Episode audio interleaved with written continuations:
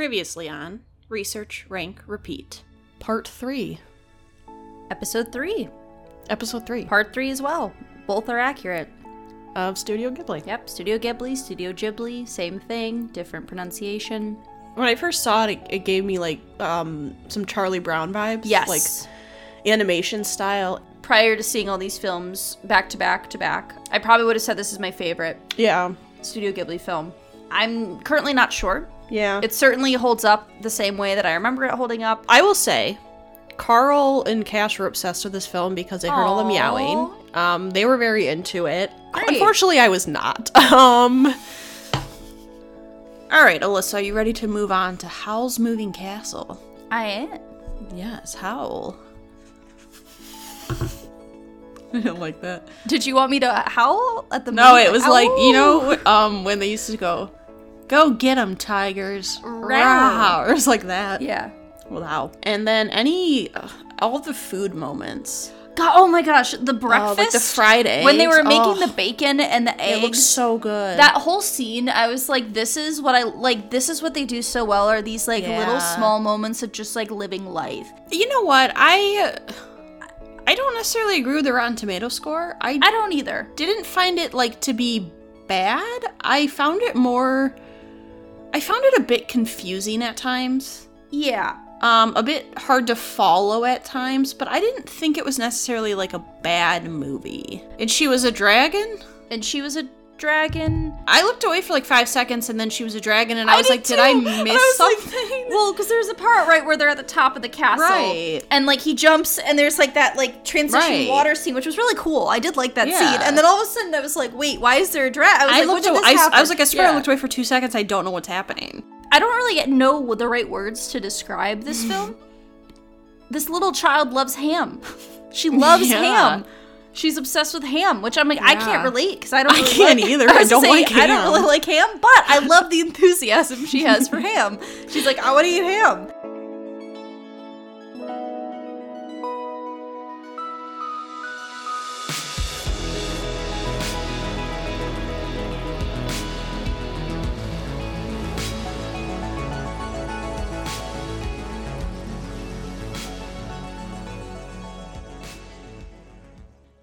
Welcome.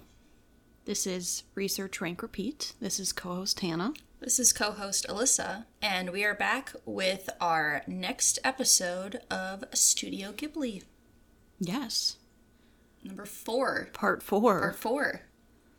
We're almost to the end. yeah, We're getting there. the final stretch. Never thought we'd see this day. No.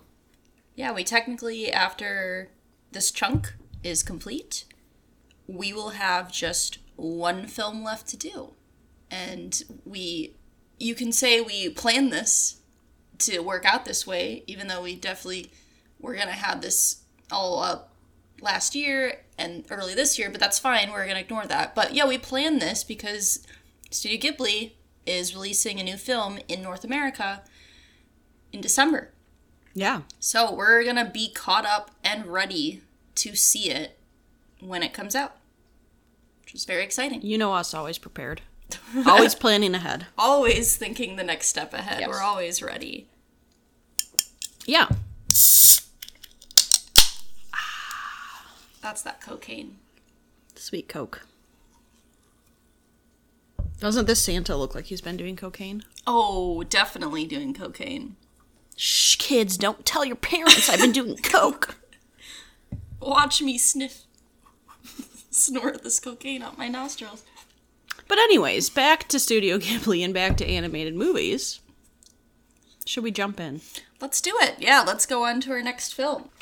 Our first film of this set is called The Secret World of Arrietty, which was released in 2010, has a rating of G, and has a runtime of an hour and 35 minutes. Uh, and let me just say that, uh, as always, most of my information was collected from our most trusted source, Wikipedia, Yes. as it always is. Yes. This movie is based on a novel called Arrietty the Borrower. Oh, sorry. It's also known as Arrietty the Borrower, based on the novel The Borrowers. Um, it was a film, a movie. it was a, it was a book. I just anyway.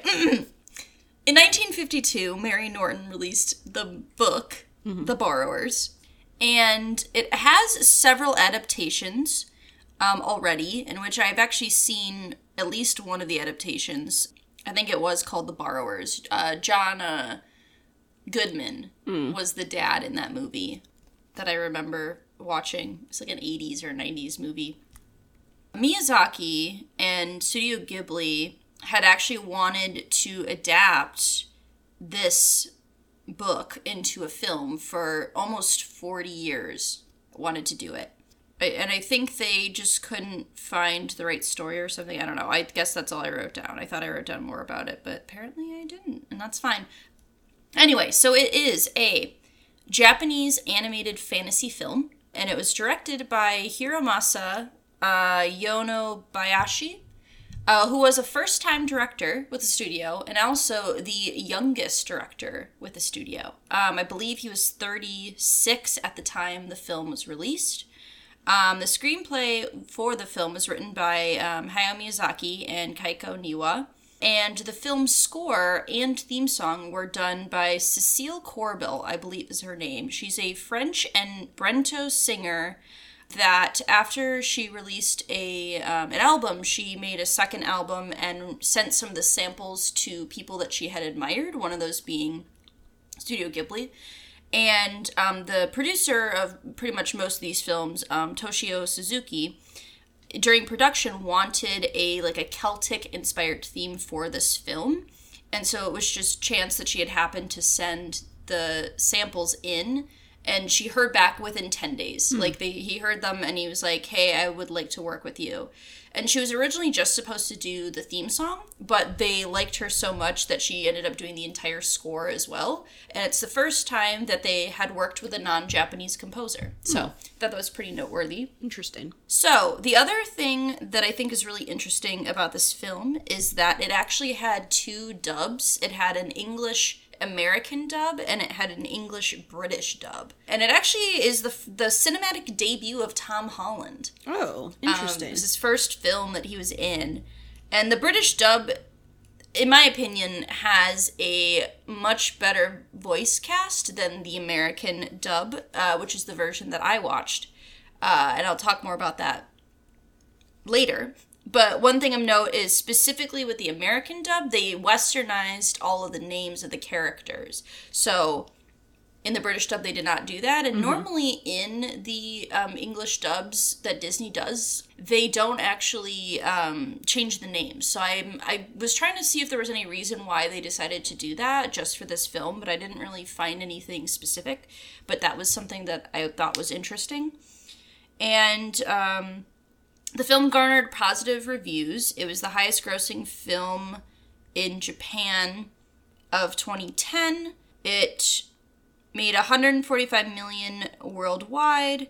It won the Animation of the Year award at the Japanese uh, uh, Japan Academy Prize, and it was a uh, 7.5 million people saw the film in theaters, which is a the record number of people at a theater for a first time director. So they held I don't know if that's specifically in was say, Japan. yeah. I think it's specifically for Japan, Okay. but that's like a pretty um, significant feat for someone to have. right. It is the uh, fourth highest grossing anime film in the US, Hmm. which it's the only, and I guess the first film not based on a game franchise. Interesting. So that's a pretty also interesting that this film in itself got a bunch of promotion. It opened in 1,522 theaters in the US, which was also a record at the time. So really was heavily pushed in Please don't do that right now or ever. Let go. Okay, thank you. But so it was really heavily pushed in the United States, and I'm wondering if that's why they gave Right. all the Western names and they, you know, had two different versions of the film. So it has a um, 94% on Rotten Tomatoes, an 80 out of 100 on Metacritic, a 7.6 out of 10 on IMDb, and a 3.8 out of 5 on Letterboxd. All right, so now for the summary, which comes from uh, Max. Just old Max. Good old Max. Arrietty and her family live out of sight from humans, but she strives she but she strikes an unlikely friendship when she meets a human boy. This is Ghibli's A Bug's Life meets Honey I Shrunk the Kids. Yeah. It you know it actually really reminded me of It Takes Two, the video game we've been playing. Oh yeah, it is a lot like Um, that. Yeah. I, I knew nothing about this movie. I knew a little Okay. Mm. bit because I remember like so 2010. I I have a very distinct memory of seeing trailers for this like Yeah. everywhere, and clearly they heavily it seems like they heavily pushed it in the U.S. So I'm not surprised that I least familiar. And I know like the I don't think I've read the Borrowers. I may have, but it's Okay. it's been so long. But I definitely there was a version I think called the Borrowers and it came out in like the 90s and john goodman is in it and i like vaguely have some memories of that so like i'm kind of familiar with this adaptation people also compare it to like FernGully Okay. um, which is also a film that I've, I've seen uh, Yeah. before it's got similar vibes to that I do like the like adventure aspect of it. I think it's cool.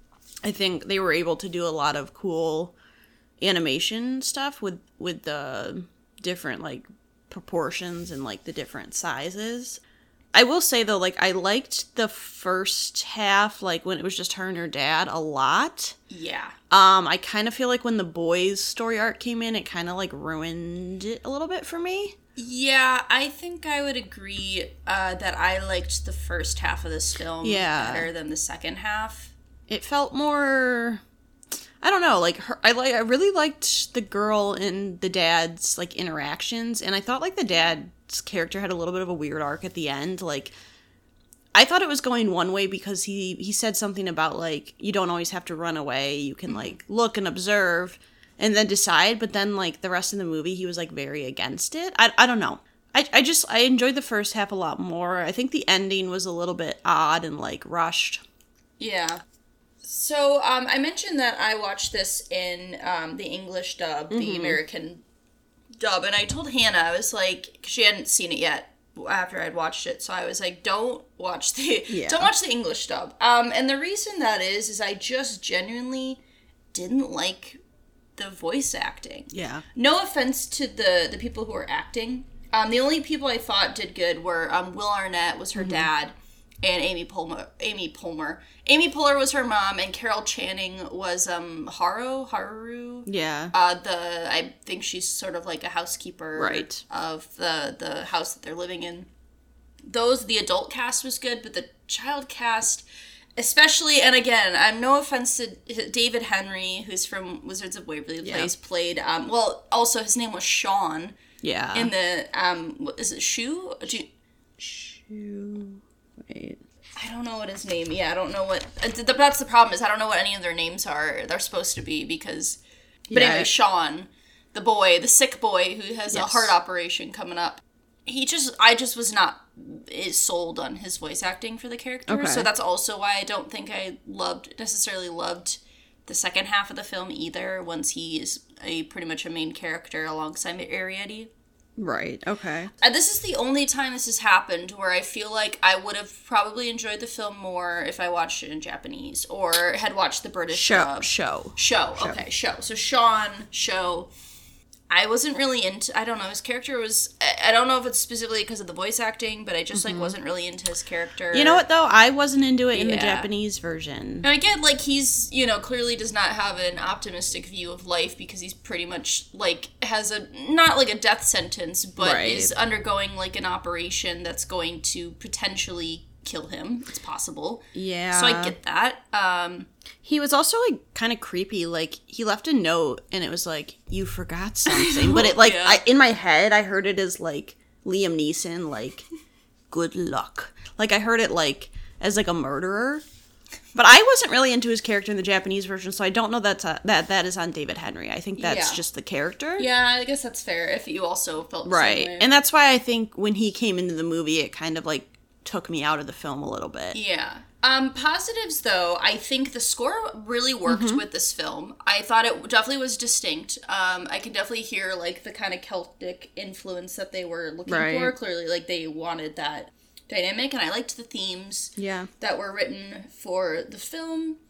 And I also really liked and I think it's much more prominent in the first half of the film, like the quietness and mm-hmm. like the the way they shot the them like in you know a human world inside the house, like this equipment they had, things Right. they used to navigate, and things they picked up. So I really liked that stuff, and the the focus on that I think worked with those scenes worked really well and were really engaging. Yeah. But then like the overarching story Right. of them needing to move and find a new home.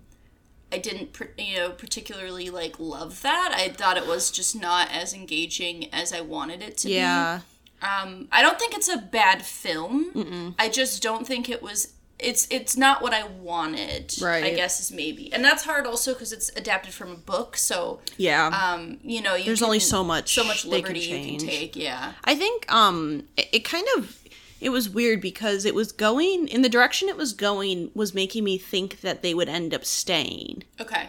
There was this like dollhouse or this house that had been built by the fa- it had been in this family for like a very long time. And like that's kind of how I thought the film was going to go. And they had the whole thing of like the housekeeper who was like really creepy and trying Yeah. to like snatch them they basically just like everyone was like okay well you're insane and this is whatever and then they end up leaving and i get that but it just i don't know it, it felt it felt a bit disjointed in the second half from the first half Yeah. like it it almost like was like it was like two different films Kind of. and they kind of like didn't i don't know there was some like disconnect between the first half and the second half that i, I Oh, sorry. yeah no that was it that that there was just some disconnect that was bothering me I think that also maybe part of the disconnect is that I just didn't necessarily buy the relationship between um show, Show. and Arrietty. Yeah. Like I felt like they didn't really have the like developed dynamic that I would have wanted for those two characters.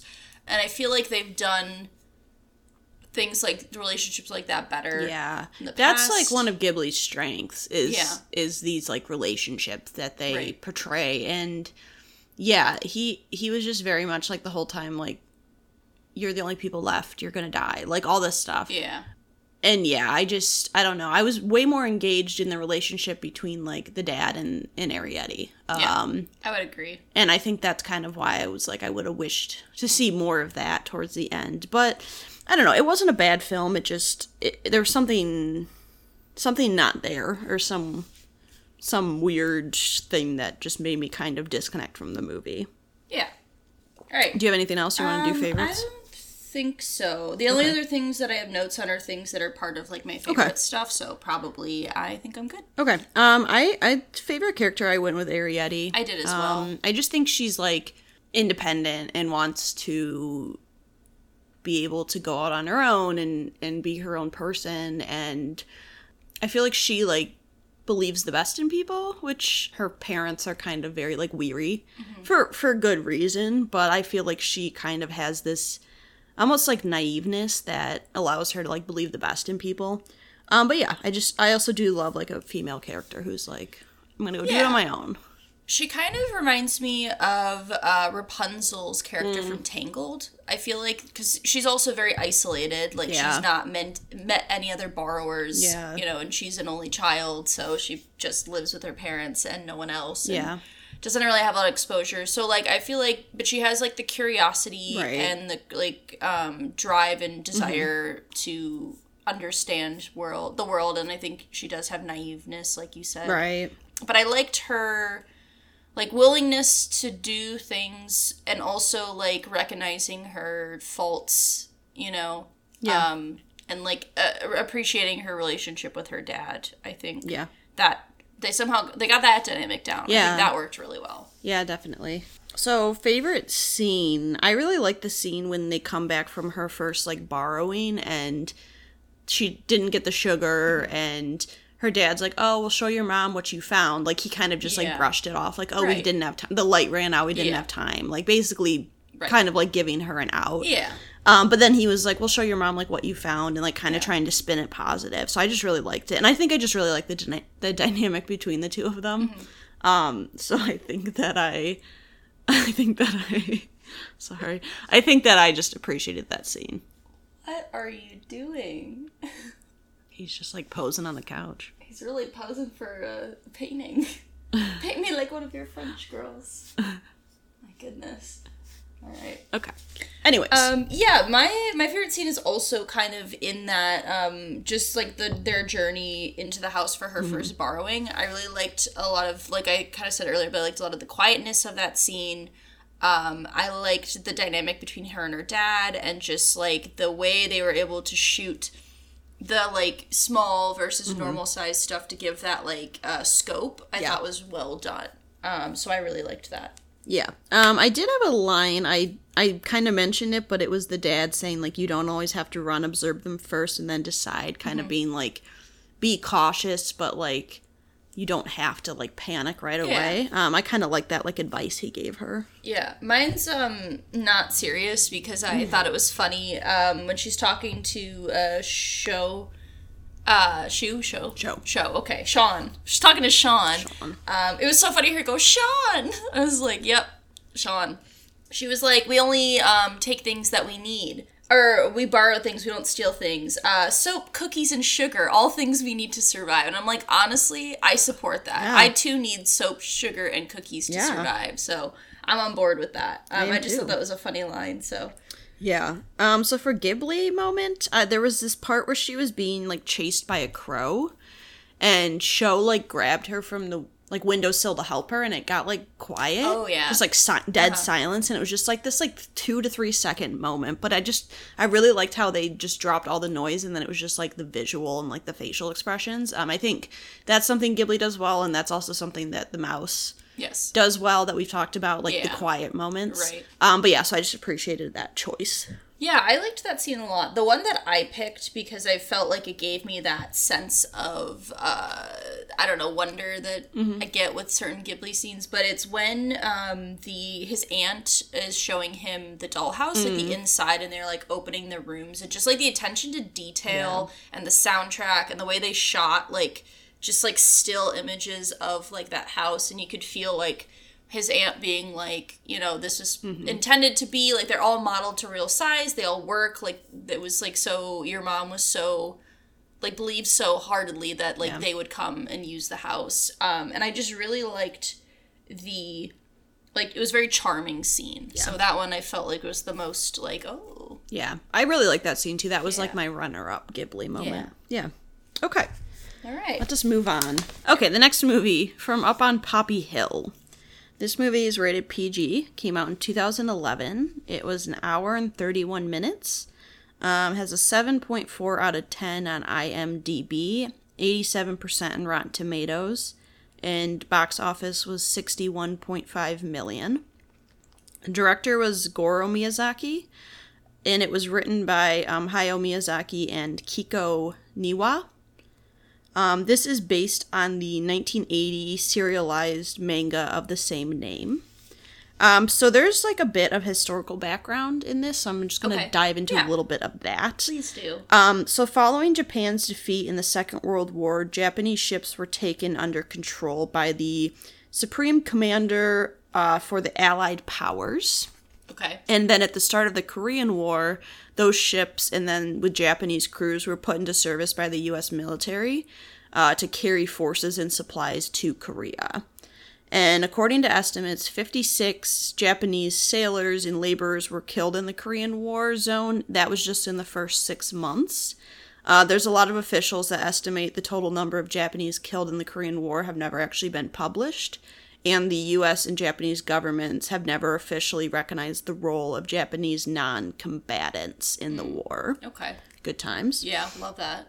Oh, another thing they mentioned was like that in the 1960s, not just in Japan, but around the world, a lot of students started getting more into like activism and like doing like uh like marches or mm-hmm. you know protests or like doing a lot of different activism work. That was mm-hmm. kind of like a worldwide thing that happened. Yeah. And that was kind of seen in this film. Um, so this film's production was affected by the blackouts after the 2011 Tohoku earthquake and tsunami.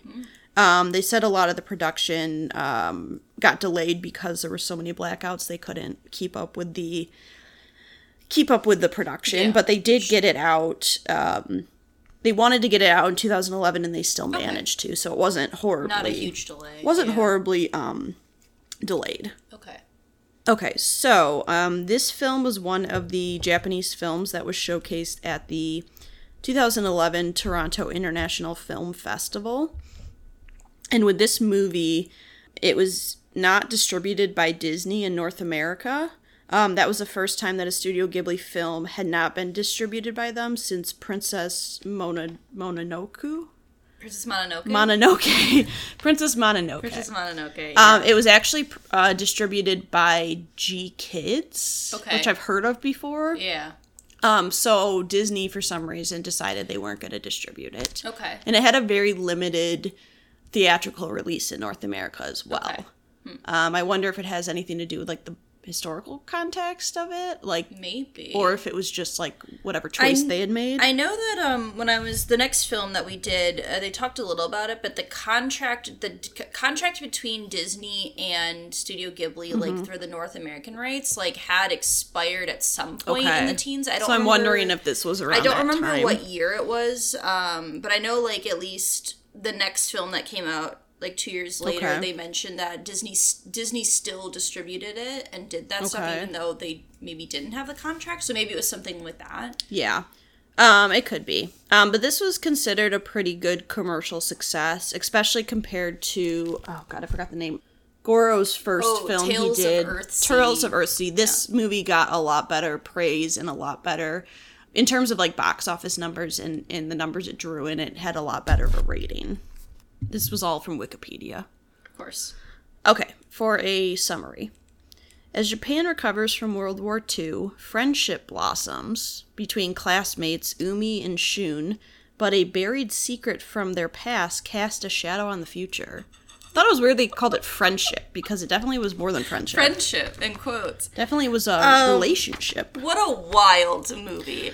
Um, let's just get into it first and foremost. There's an incest plotline. Yeah. Uh, we'll just we'll start with that. Let's just start there. Um, sorry uh, for anyone who's watching or listening to this. If you are trying to avoid spoilers, I hope you're not under the impression that we're we talk about everything. We spoil everything. you know, we don't do like go beat by beat the entire No. story, but we'll definitely not shy away from talking about important plot elements and things like that. And I was my notes, Hannah, Mm-hmm. are insane. Like at first, I'm like, basically, you've got these two characters, and they're they have a friendship that starts to Right. develop, and then clearly you can kind of see the, you know, they're have they seem to have kindling feelings- of yeah, romance. kindling feelings, and then he sees a picture of her dad Mm-hmm. and has some confusion Yes.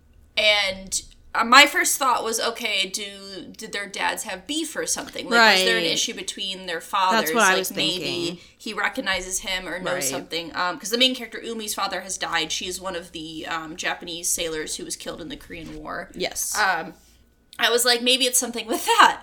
Then you, he's with his dad, and he's like, "Is this man my dad?" Mm-hmm. And he's like, "We've gone over this. I'm your father." Like basically insinuating that like uh, they might have the same father. right. And then you, you they're like, "We have the same dad," and so things they kind of like don't talk for a little bit, but then. I was not prepared. No. She's like, I don't care if we're siblings. I'm in love with you, or like, I'm in love with you, or something like that. And I was like, what is happening? Yeah, it because I my notes literally go, does he know the dad? So he does. Wait, he's his dad, so they're half siblings. And then I said, or actual siblings. Wait, so they aren't related? They are related. Like, it was a lot. Yeah, their dad's got beef. I'm not sure what the issue is. Oh no, not siblings. What the fuck? I was not prepared for a Studio Ghibli incest plotline at all. Oh, thank God. It's just an overly convoluted plotline. So in the end, they end up not being related. So in case you were concerned. It was very confusing though because like she talks to her mom about it, and then her mom meets his dad at a like coffee shop, and then they find a general on a ship who can explain.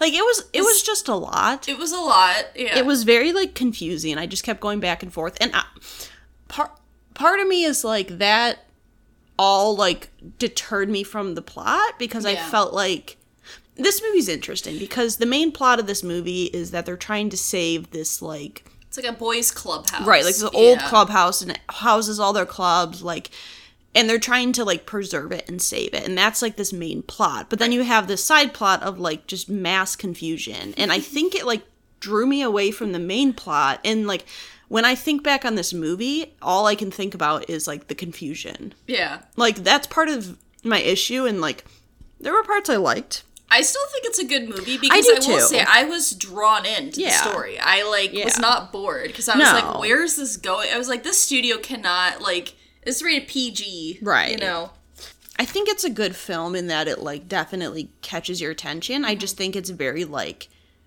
it reminds me a lot of like the 2010s like high school drama TV shows where there's just a lot of like a lot happening and a lot of like very confusing plot lines. Yeah. Um but I don't know. It's it's hard this one's hard to figure out where I'm going to place because Yeah. it's I don't know. think, Um, I think you. I would agree that I think the two plot lines don't kind of feel a little disjointed at times. Um, I like because I liked both of them, but like separately and not together. They don't mesh. Um, the one thing that I was having a hard time with, and we had kind of talked about this a little before, is that I was having a hard time understanding relationships between characters. Yes. Because you get um Umi, and she has two siblings. right. Her mom is away. She's In A America. doctor. She's studying. Yes. Um, her dad is dead. Yes. She's living with her grandmother. Right. But then this, she also has, I believe, cousins. Yeah, But they I never call them cousins. Yeah, And then there's also maybe another cousin who is a doctor who comes back for like some event or something, like graduates med school. Um, and then you have the ship captain, and he's like, "Here's me in this photo with your dad and your dad, and here's us in a photo." And it was really hard sometimes for me to keep the all these relationships Yeah. set. Like th- one of her friends looked a lot like her sister. That's what so I kept thought. thinking her sister and her friend were the same person, but they weren't yeah, um because they had very similar hairstyles and a very similar look and they're all wearing school uniforms so it's like so there was definitely some confusion between that aspect and i was having a hard time keeping the characters straight yeah. I would Um, agree. But i did think a lot of it worked well Yeah, um, that's why I also agree. I think this one is going to be a hard one for me to rank. Yeah. Because I like the film. I think it does a lot of things well. It kind of like feels like the school element kind of feels similar to like Whisper of the Heart a little bit. Yeah. Like that element of like school. There's some things that I really liked and there's some things that I was confused about and then I was distraught yeah. when it- I was like, what where is this plot line going? I'm on a roller coaster of emotions. yeah, it, yeah. It, uh, I, it's like weird because I still don't really know how I feel about it. Like, Yeah. I feel like it was all over the place, and I was like, oh, okay. Yeah, I, I don't know. I I think I'm gonna have to think on this one before I rank it because I I genuinely don't Yeah, know. I will say something I really liked the jazzy soundtrack. Yeah, I really cool. liked the soundtrack. Um, do you know did uh, our resident Joe Hisaishi do it, or was it somebody else? do you Uh, know? let me check because Okay. I did not. I don't think I'm just curious was because it felt like I felt like a lot of the newer Studio Ghibli films all have very distinct sounding soundtracks. Like, right. in a way that is nice. It's nice because I feel like a lot of them were relatively similar of Right. the older movies. You know, it was a lot of piano, a lot of like swelling scores, but these ones I felt like have been pretty distinct, like between Secret World of Arrietty and um, Poppy Hill. Right. Uh, music was done by Satoshi Takebe. Okay. So not Okay. Joe. But I noticed it was like very jazzy, Mm-hmm. um, and I liked. I thought it worked really well with the film. Right. Um, I like. I felt like the the style was, and I don't know um, if it's because of the time period it takes place. If that's why they chose that. Um, yeah, I think it's interesting because it um it it feels different than a lot of the other Ghibli Yeah, movies, and I right. it may be because of the soundtrack. Um, but there was definitely like it felt different. yeah. Yeah. Okay. All right. Who was your favorite character? I went with Umi, but it was a close tie between Umi and Shun. Okay. I thought they both were very compelling. Yeah. Um, I liked a lot of things about both of them. I really think Umi works well as a lead because she clearly is like an o- oldest sibling and basically is in charge while her parent, while her mom's away and her dad is dead. So she does uh, has a lot that she does, and her grandmother makes a comment about it, like. Do Right. you think you're doing too much? Yeah. Like because you're in school and you're also like helping around in the house and you're doing all this other stuff. in charge of a lot.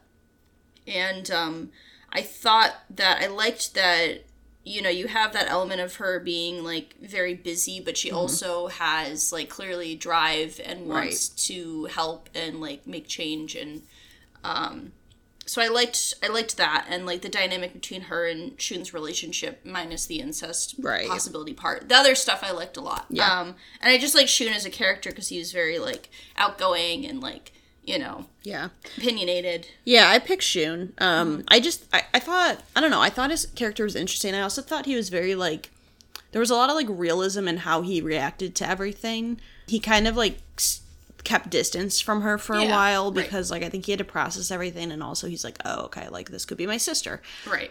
Yeah, so I think his his reactions seem pretty realistic. I think too, like you said, he's pretty charismatic and like he's clearly passionate about what it is that he's doing and I just think that his character like adds a lot to the story and like brings like um what am I trying to say? Like Breath of fresh air. yeah, and he kind of like draws you in. Yeah. His character. So yeah, I but I was kind of between the two of them, but I just I think I liked his character a little bit more. Yeah.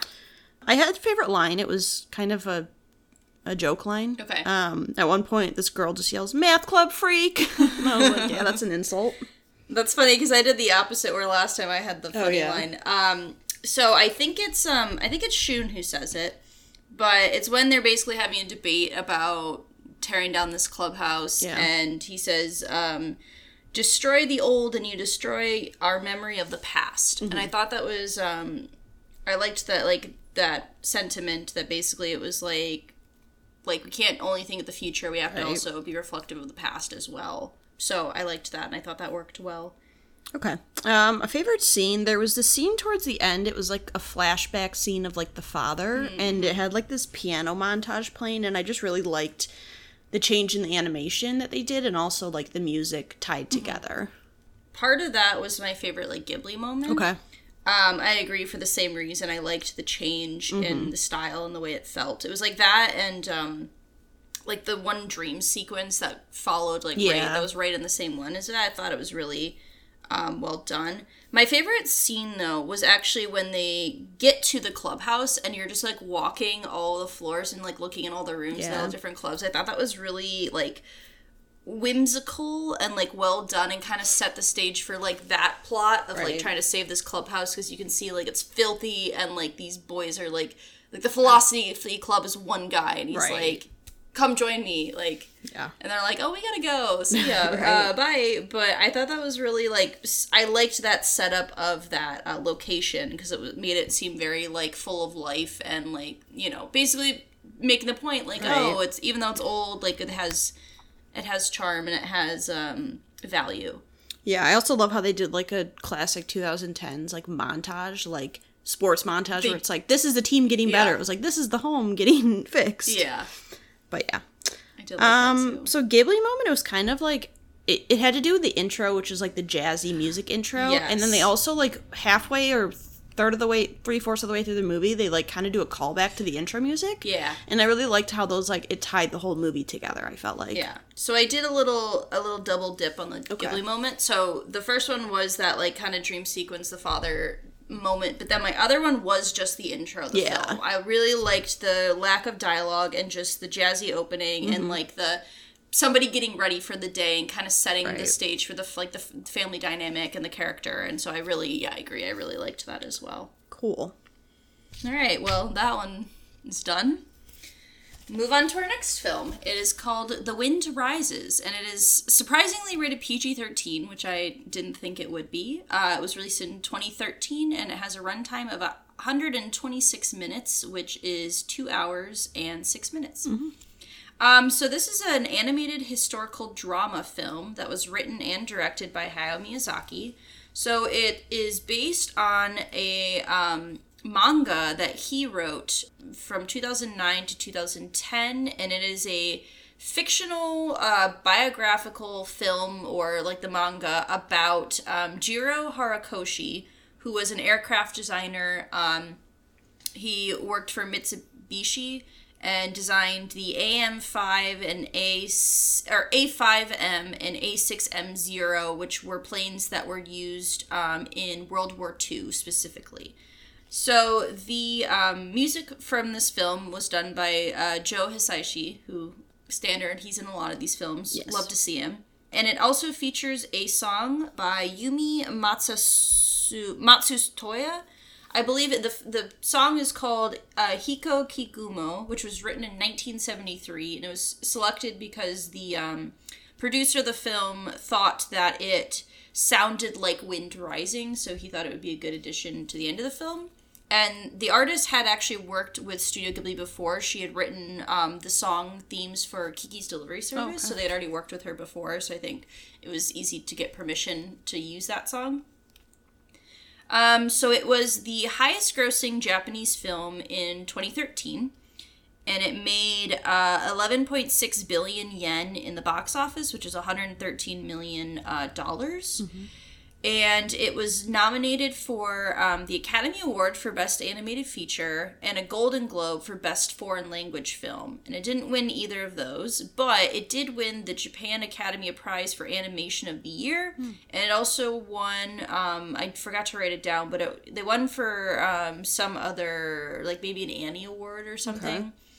Miyazaki specifically, and we kind of talked about this when we talked about Ponyo, but he wanted to create a sequel to Ponyo. Okay. Was what film he wanted to work on next. So instead of this film, but he was encouraged to adapt his manga by um, Toshio Suzuki.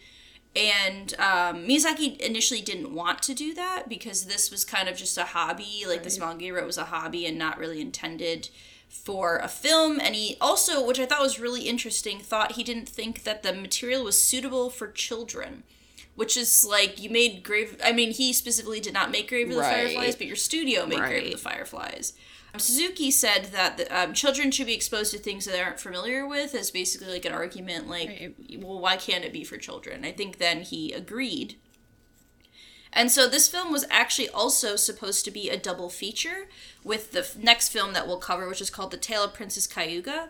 And it was going to be the first time there was a double feature with um, Takahata and Miyazaki films since Grave of the Fireflies and My Neighbor Totoro. Um, but what happened is that The Tale of Princess Kayuga ended up getting delayed by six months, so they, Okay. they were not released together. They were released um, six months apart. Okay. The other thing that this film has is that there's some controversy over some of the depiction of um, war and tobacco specifically. There was a lot of controversy of the tobacco use. There's lots of smoking, but I mean, I feel like that's accurate to the time period, so I really don't care about that. Um, there was also some um, controversy over the f- um, from Korean audiences over the fact that there was a lot of um, Korean forced labor that assembled planes, Japanese planes for World War II. Um, and Miyazaki, um, I didn't like read the specific statement, but basically he's always been very anti-war and a self-described pacifist. So he basically made the argument that by telling a story about someone designing the planes doesn't necessarily mean that he was responsible for like it's not like a pro-war Right. story in in his eyes because he's just you know fast clearly you know we know Miyazaki from talking about him he has a fascination with planes and so it's more so about that and less so about war but he does still cover like you know the uh what happened because of these planes being made and like the impacts of war it has an 88% on Rotten Tomatoes, an 83 out of 100 on Metacritic, 7.7 out of 10 on IMDb, and a 4.1 uh, out of 5 on Letterboxd. So now for the uh, summary. A chance encounter leads an accomplished airplane desire to love amidst rumors of war in 1920s Tokyo. Yeah, we just finished watching this. Yeah, we maybe like what an hour ago Yeah. or so. It's interesting. It's it's one of those movies that covers such a long span of time. It follows Yeah. the main character from him being like a child to him being like in his 30s, 30s? 40s, something Yeah. like that. Those films are always interesting how they do like the span of time. And there were a couple moments where I was like, how much time has actually passed? Right.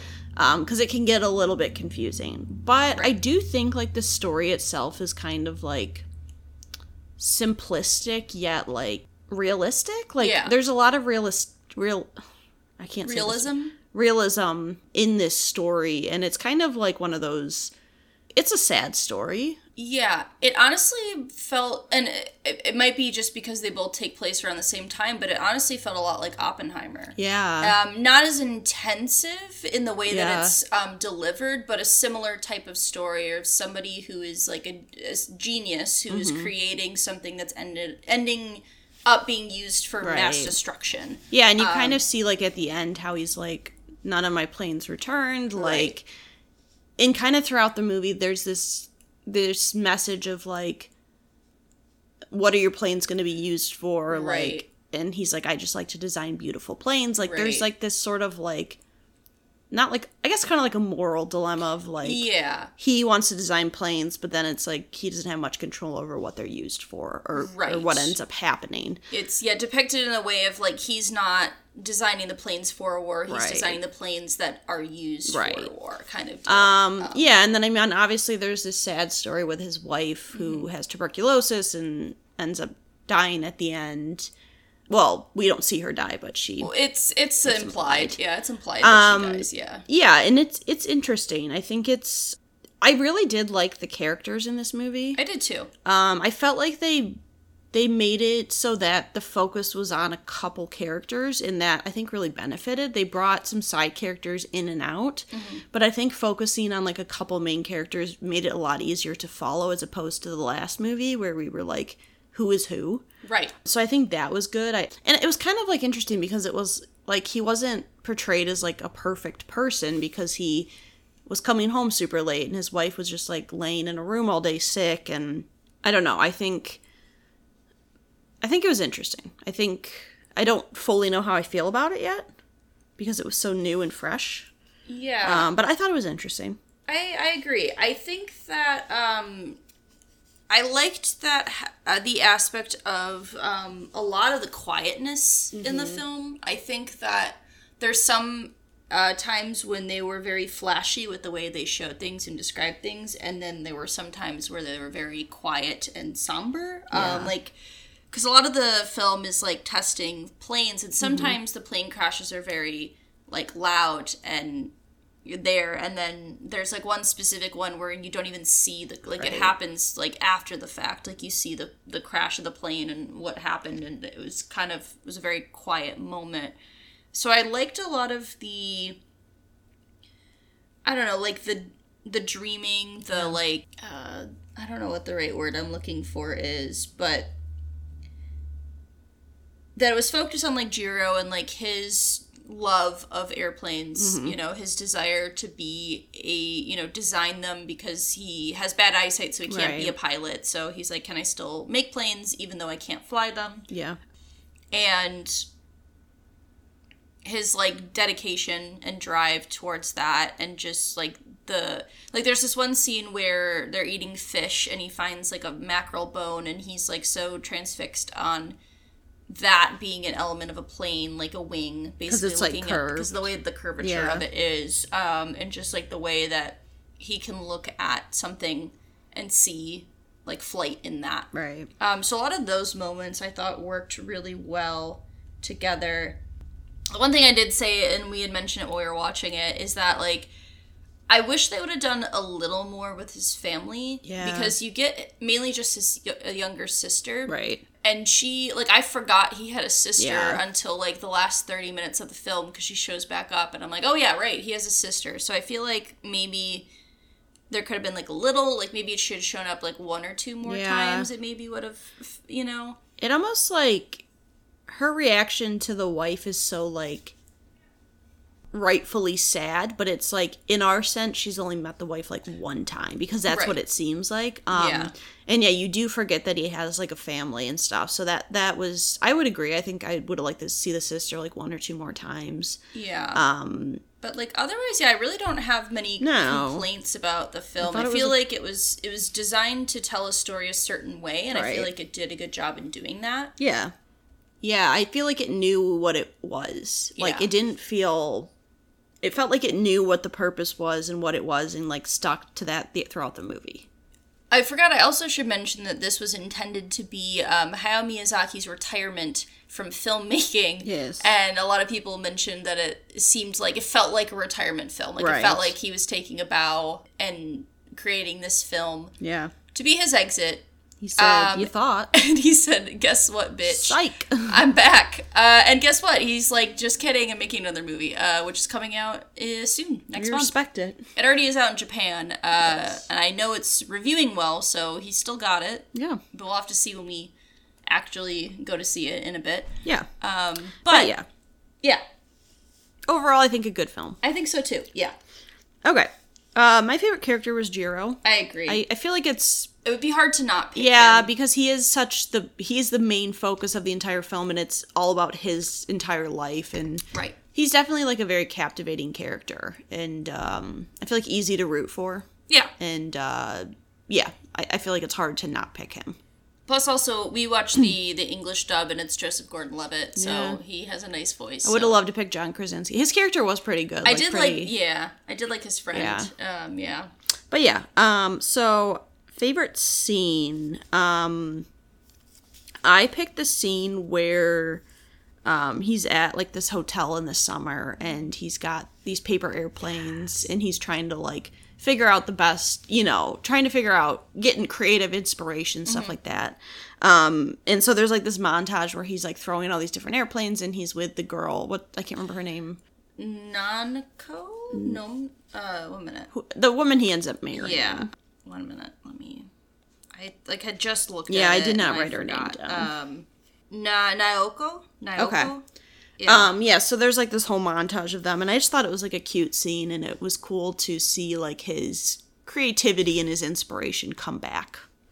Yeah, I picked the same scene as well. I thought that was really well done because it basically what happens is he designed this plane and it crashed um, after testing it. So they basically send him to go relax and get creativity back. And I agree. I liked the simplicity of flying just air paper airplanes Right. and trying to see how they fly and you know his future wife being they're interacting with and it kind of develops their relationship because this is after they've uh, been reintroduced. They they met when they were much younger.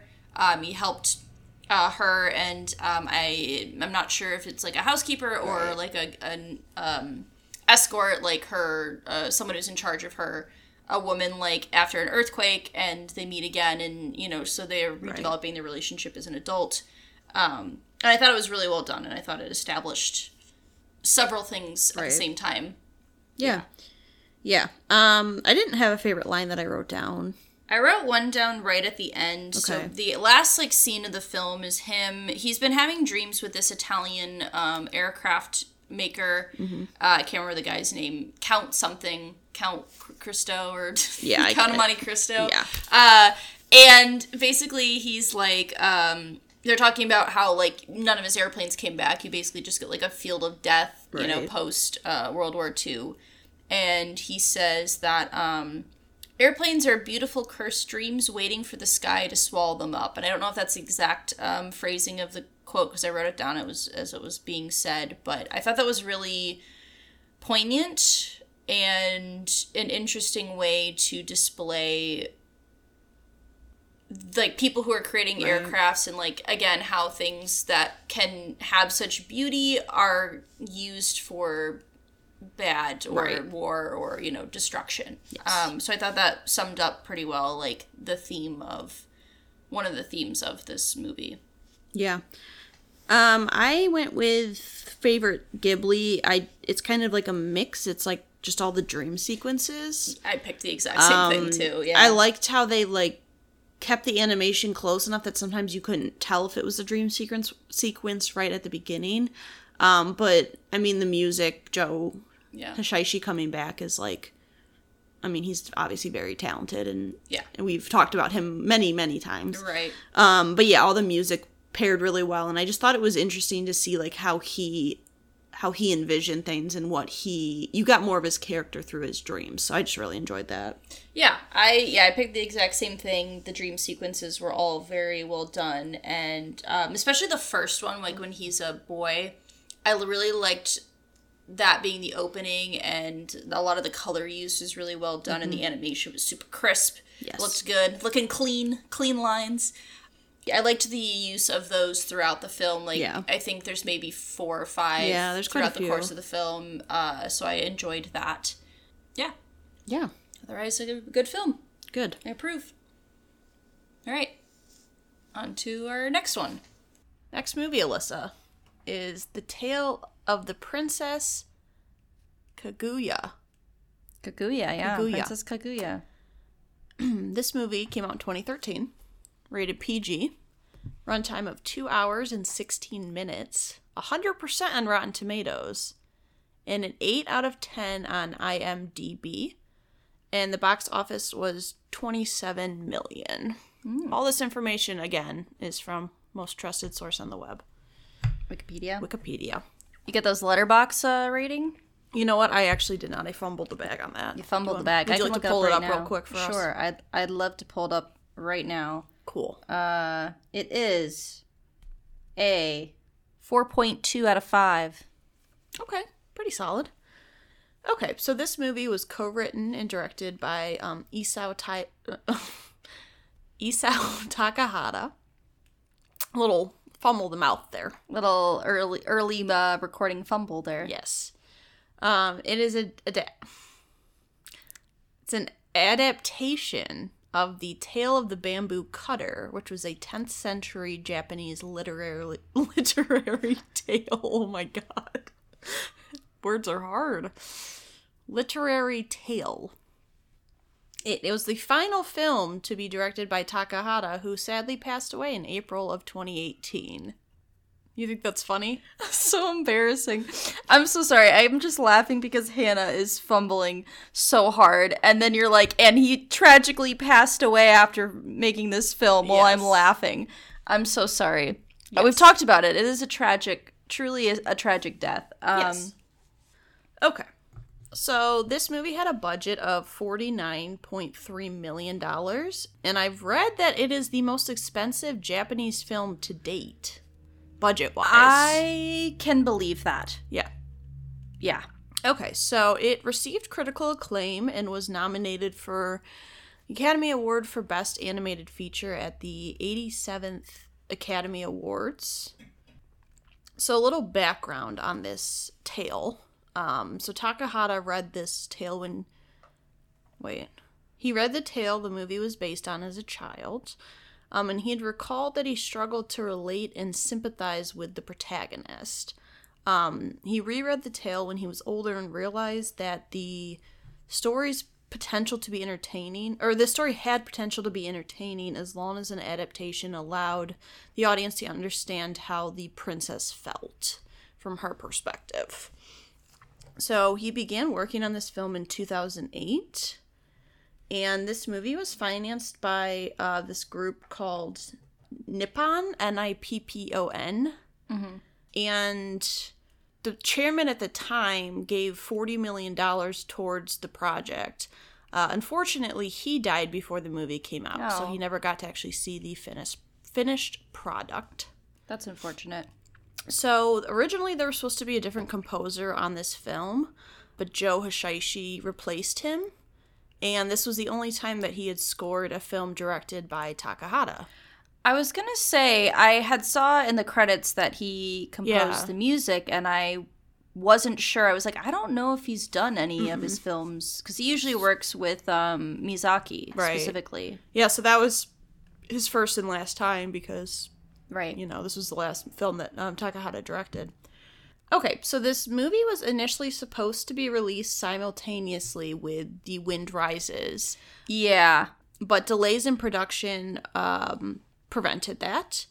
It would have been the first time they had done that since um, Grave of the Fireflies and My Neighbor uh, Totoro. Totoro. which- yeah. Okay. Um. So this film debuted at first place during its opening weekend in Japan, and it's the uh it was the eleventh top grossing Japanese film of 2014. It was the first film of the decade to receive an approval rating of 100% on Rotten Tomatoes, though. Yeah. So, took three years for a film to get 100%. Okay, so a summary. A mysterious young princess enthralls all who encounter her, but ultimately she must confront her fate. And that is from Max, the best streaming app I've ever seen in my life. and no hint of sarcasm detected there at Nope. all. It's not hard at all to stream to a TV and get those subtitles to appear. Nope. Nope. Uh, before we get started, I just have a question. Do you know um do you know what won the year this came out? Um, you know what? bo- Cuz I was wondering because this is 2013. I was curious if it was the year Inside Out won. Yeah, let me see because it didn't actually even say, and I should have looked it up. because I know this didn't win because I've definitely looked at the list of of movies that won and I was wondering if this is the year Inside Out won because that's probably the only film that I would accept beating this film so that's why I was curious like what what happened that year? What was it? Okay, so the nominees were this movie, Song of the Sea, How to Train Your Dragon 2, The Boxtrolls, and Big Hero 6 ended up winning. Big Hero 6 Yes. Oh boy. Okay. Well, that changes everything. Because I was like, if it's the year Inside Out came out, then yeah, I, I considering that's my second favorite Pixar film, then yeah, I can accept that. But not that there's anything wrong with Big Hero Six, but Yeah. That feels like a real, uh, real fumble. Yeah, Inside a Out real came out in 2015, so a few 2015. years Okay, a little bit later. Yeah. Okay. Yeah, Big Hero 6 is like a decent movie, but I don't think necessarily an Academy Award worthy movie. Yeah. Because I've seen How to Train Your Dragon 2. I haven't That's seen a- that movie. It's a solid movie. I've actually seen the last 20 minutes of the Boxtrolls. While it's cute, I wouldn't give it a win. Right. Huh.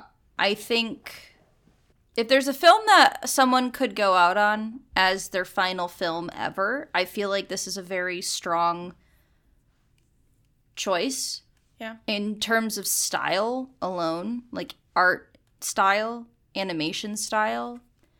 It's incredibly. I can almost see a little bit of the influence from My Neighbor the Yamadas, like the kind of like uh more like line watercolor type animation style uh, that we saw a little bit of there. Clearly, this is less comedic and more serious. I mean, it's a it's a really good movie. It's a really uniquely good movie. I think it's a little too long. And it's a little messy in the middle. I think the plot drags a little bit in the middle of the movie. But my god, if this isn't some of like the best animation I've ever seen in my life. Like some of the scenes, and I'll get to one scene in particular, but it's like stunning how Yeah. like well done and I can understandably see why this is the most expensive film ever produced in Japan. Like I can get why that is the case. Just as my general overall thoughts to start. Yeah, I think um I think I agree with you. I really like the movie. Uh, I think it's I think it's an interesting story that hasn't necessarily been done by Ghibli before. Like there's there's maybe parts of it that have been done before, but it, it feels like uniquely its own. And um I think I had a little bit of an issue more so not even the the movie, but I think just with it's not even an issue with the writing because it's like how people were in the time period and like how women Yeah. were viewed and like Right. the men are shitty, which shocker. The music was really good, the animation was really good, the ending was unexpected and not how endings usually go, which was kind of a nice twist. Yeah. Um overall it was like a very solid film. I do wish maybe it was a little bit shorter. Uh there was parts in the middle like you said where it was a little bit kind of like a little dragged. slow. Yeah, kind of dragged a little bit. bit. But yeah, I thought overall it was actually like a very solid film and I I did enjoy it. Yeah, I think um what you're what you said about like being upset about certain aspects of the film, I think certainly there were periods in the movie where I was just like uncomfortable, but again, it's like this is a a tale from a completely different time, like hundreds of years ago. So, Right. having to look at that through that scope uh, means that it's like it's not unreasonable for the time frame that it was in. Right. and yeah because there's one point where this guy just like comes up and grabs her from behind. I'm like ah! I was like no. Yeah. stop. I was like ah! I'd hate that. I was like i was like excuse me. How rude. Um but then she disappears so it, you know i was like that seems about right Right. Yeah, I mean, um, Show that emperor. yeah, the, uh, because at the beginning I was like, there, when she was like little and she was growing really fast, there was like that guy like who I thought maybe was like a love interest, and I was like, this better not be like a Jacob imprinting like situation. Yeah. Like I don't want that. But um, yeah, I don't know. It, it was kind of giving me like Princess Diary vibes for a little bit Yeah. in like the montage of like her training. To Yeah, or like like My Fair Lady, like Yeah. that kind of like taking someone and like making turning them take Yeah. this and this and give you a princess. Yeah. Um, it gives a lot of that vibe. Yeah, but I just liked there was a lot of like like symbolism. Like there was like this red and white dress she had like in a dream sequence and then she's actually wearing it later on. Like I like the parallels and I just liked I liked the I liked the different parts of this story. Like I felt like Yeah. it flowed pretty well. Like it wasn't confusing and I feel like sometimes Right. a movie of that nature could get confusing if not done properly and we've seen it before and in Yeah. some of the movies we've done not just for not like for ghibli specifically but just overall in this in this podcast um so i thought they did a good job of of making it clear enough like what part was not you know like different Yeah. aspects and like different parts i i appreciated that Yeah, like the progression I thought was well done. I just more had a problem with some parts I felt like took a little too long or went on a little longer than they needed to, but the progression between different parts of the story I thought like went smoothly and flowed well. Cuz I liked having the different parts of this um of her life like the first like her as a small child taking on the form of like a baby and then like learning to be a child oh sorry learning to be a child. Uh, my throat closed up. And then this part where her dad decides that she's going to be a princess she's going to be royalty because he's found gold in the bamboo and is going to build a mansion like a large home and then like teach her to be royalty right and there's a lot of like there's a lot of sadness yeah there's a lot of like I feel like isolation, themes like isolation, loneliness. I really liked the relationship between her and her mom. I thought was really interesting and really well done. Um, the supportiveness of that, like a lot of the the personal relationships, I liked a lot. yeah A lot of those aspects, like I, I well, I could understand the relationship between her and her dad. It was frustrating. Right. It was really frustrating when you know the fact that he just couldn't understand what what made her happy, right? Like Right. he didn't have that concept. Like for instance, I'll just go to skip just because I were to kind of correlates to what we're talking about. But um, the line that I liked the best is she's talking to her dad and she says like all this happiness that you wish for me has been very hard to bear. Like Yeah. basically being like I want to make you happy, but this is not like I am not happy. I want to make you happy, but this does not make me happy. Yeah, it's it's interesting because I almost feel like the ending feels satisfying in a way because I agree. She was so unhappy with not really with her mother, but with her father and with this life he like pushed on her that I feel like Yeah. her getting to be free from that is almost it makes it not as hard. Like it didn't I didn't necessarily Yeah. feel sad for the parents that she was leaving. It was kind of like this feeling of like, oh, this is different, but this is kind of like nice because in a way Yeah. she's getting to like leave the life that she didn't love and and Mm-hmm. You know be someone or like be someone else go somewhere else. So um Right. I kind of enjoyed that aspect. Yeah. Yeah. I will say there was some children singing in this film, but the actress they got for her could actually sing. So I didn't hate it in the grand scheme. I thought I was going to hate it and I was like, okay, get a pass. Yeah. Get a pass. Got someone who can sing. It's, it's fine. About the acceptable. best you can get. Compliment Yeah. from Melissa, so I mean, honestly, yeah. yeah. If I don't hate it, that's a pretty strong compliment. Right. Yeah, I don't I there's just like it was a lot. Yeah. I didn't really write a ton of notes because I just was very captivated and like engaged in the story and the art style, especially. I don't know if I have anything else really to say. No, I think we can go into favorites. Yeah. Okay, so my favorite character was um, Kaguya. Mhm. Um, I think, again, it's one of those films where it's hard not to pick her because she's Yeah. such the main focus, and you go through like her life and her journey. Um, where it would be hard not to pick her, I feel like. But I just think above that, she's like compelling, and I liked kind of how she didn't totally buy into what her father wanted. Like she tried, but she also like retained some of her power. Um, Yeah. which was cool and and good to see. And Ghibli's always done really well at doing strong female characters, and I think this is like another example of this character who's put in this position, but still can find a way to like have some control. Um, Right. So yeah, I, I liked her for those reasons. Yeah, I picked her as well. I agree. You can't really not pick her when this whole story is very focused on her and her whole life and um and this concept that she is she's not human. She's living, you know, as a human and it's very unclear for majority of the movie like what exactly she is. Um just that she appeared in a bamboo stalk uh, at the beginning of the film. But I like this idea that uh, I guess the I don't know the right way to phrase it, but that this character has it's implied that she's committed some type of crime, Mm-hmm.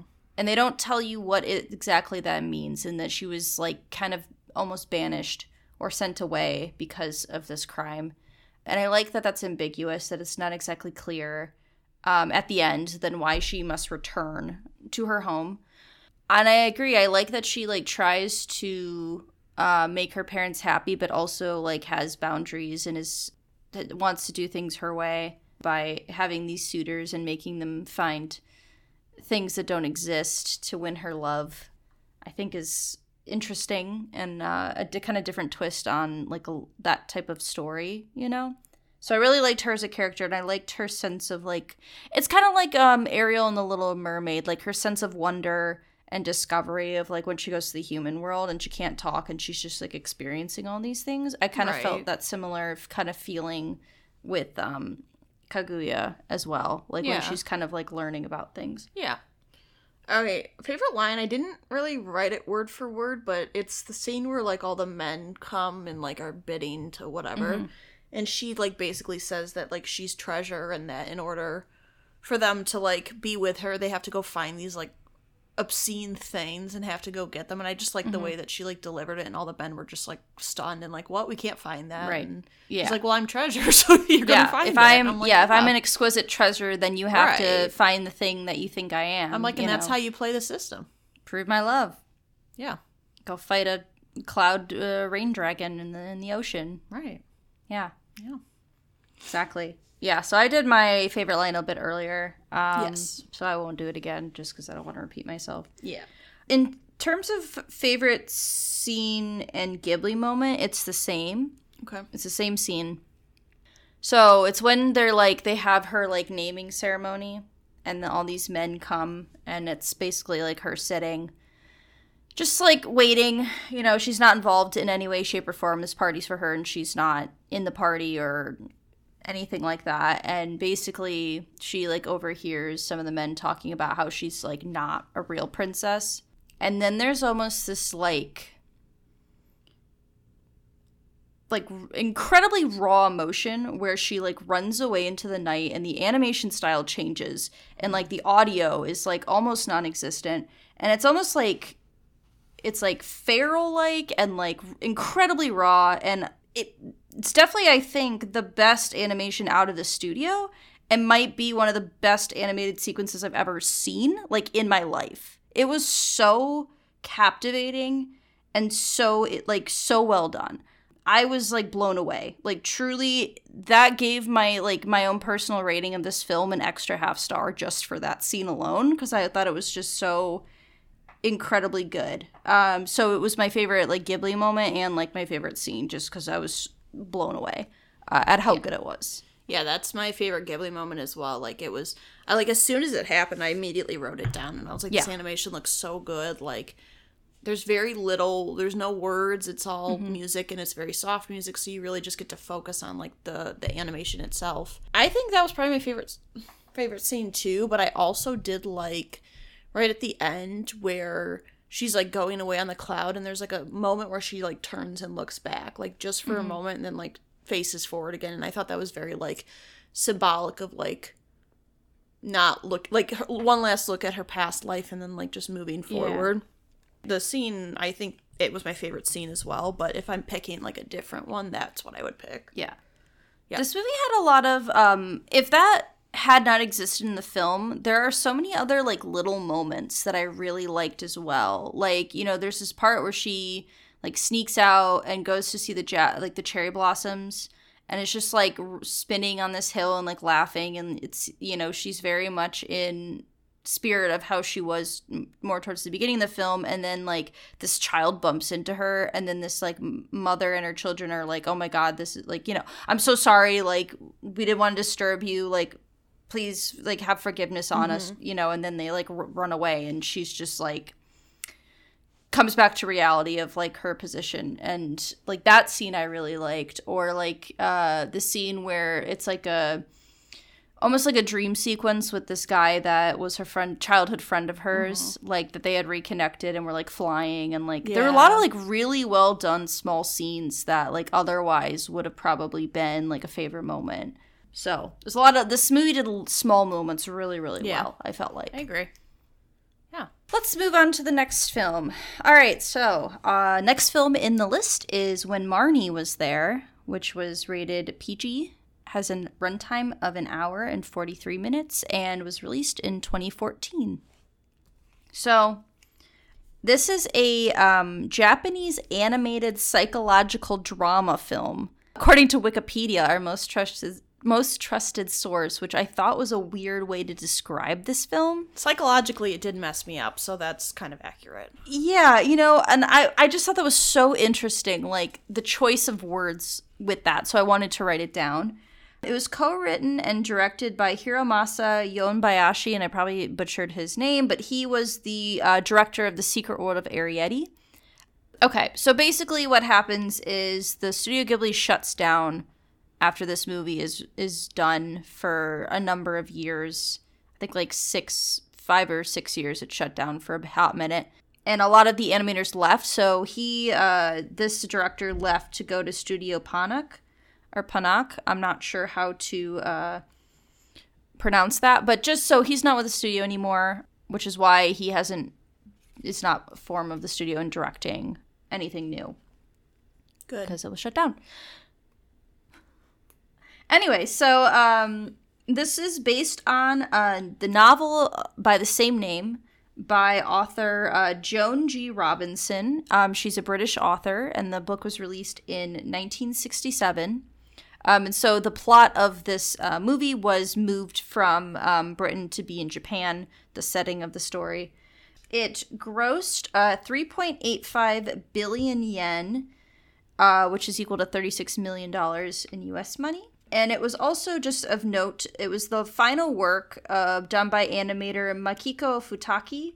And I think I might have mentioned her when we did our overall Studio Ghibli background of the studio. So she was involved with a lot of their movies, including um, uh, My Neighbor Totoro, Spirited Away, Princess Mononoke. Um, Hayao Miyazaki referred to her as a valuable asset and someone he could trust, and she unfortunately passed away, I think, in 2017. So it was her final work as well at the studio. Miyazaki loved this book, the book that this movie is based off of, and so he suggested that Yonebayashi adapt um, a version of this into a movie. This movie was nominated for um, the Academy Award for Best Animated Feature. Oh, I see. And I wrote a note, parentheses, lost Inside Out. So I was just a year off. uh I was a year off. That's why I was like Inside Out, and it's because I read about it. So it, it was nominated. It lost to Inside Out. It has a 92% on Rotten Tomatoes, a Metacritic score of 72 out of 100, 7.6 out of 100 on IMDb. So, sorry, 7.6 out of 10 it's like 100 are we doing out, out of 10 on? IMDb, and then 3.8 out of 5 on Letterboxd. Um, so now for the summary. When Anna moves to the seaside to live with her aunt and uncle, she discovers an old mansion and the mysterious young girl, Marnie, who lives there.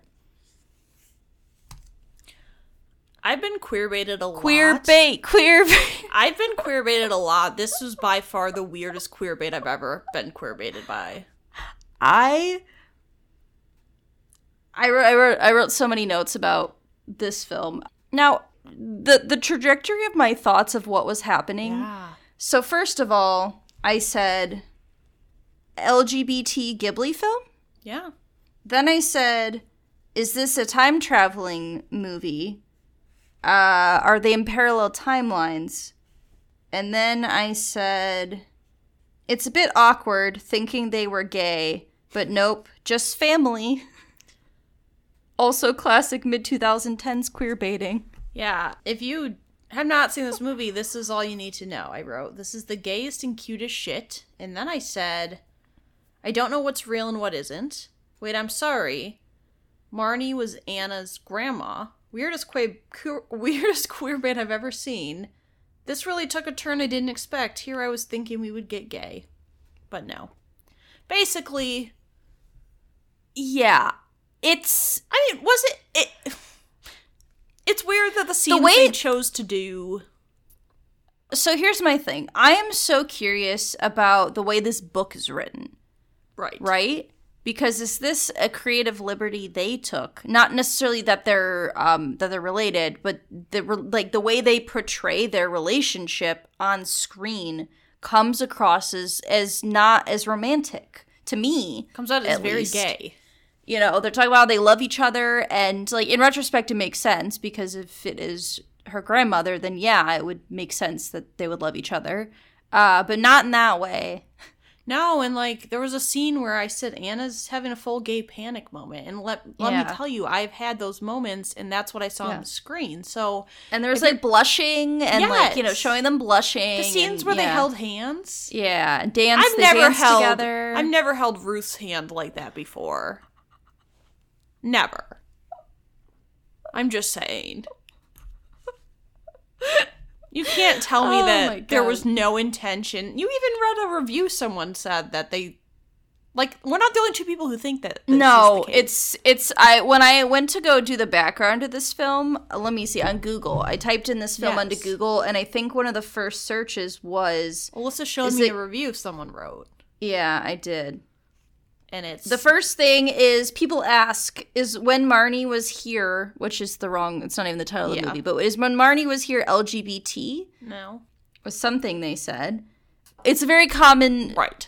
thing that people are interpreting this like even more so okay now ocean waves was a stretch i'm be like it was a stretch. We just i i saw it. I saw it. I wanted it. But you could you could still reasonably say that they're just friends. Right. and they're not it's not undertones of gay going on there. But this one this one was very to me very apparent from the beginning from the get-go. And i was very surprised and shocked when the twist was revealed and their family. It's her grandmother's spirit Yes. coming to the present to be with her because she died and left her an orphan and therefore she's trying to make amends through her spirit of a young child version of herself in the house she used to live in there's a lot of questions here i mean that aside i did think it was a good movie My here's my problem. like uh, aside from that plot point like i otherwise liked it My problem is this. This whole movie, I was like, oh, they're in love. Like, this is so cute. This is like a cute little romance, summer mm-hmm. romance story. yeah And I wrote down all these favorite moments, thinking that was the case. And then when it turned into her grandma, all my favorite moments were ruined. i mean because- can they not be favorite no, moments no, because they were cute because it was rom- like the romance aspect. okay So it ruined all my favorite moments and then just ruined the movie. okay So all I can think about when I think about this movie is that I was queer baited. okay So Can you think about the movie outside of that?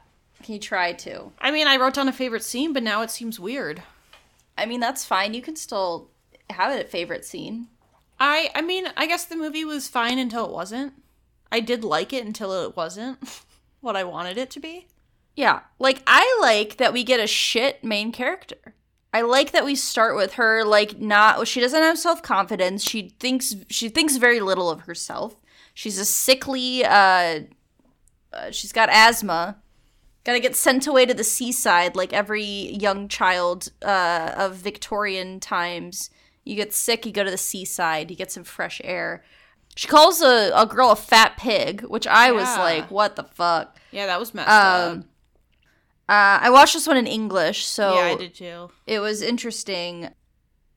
I was like some of the I like definitely didn't pick up on some of the voices. Like I they weren't like necessarily like immediately known where I was like, yep, that's that Yeah. person.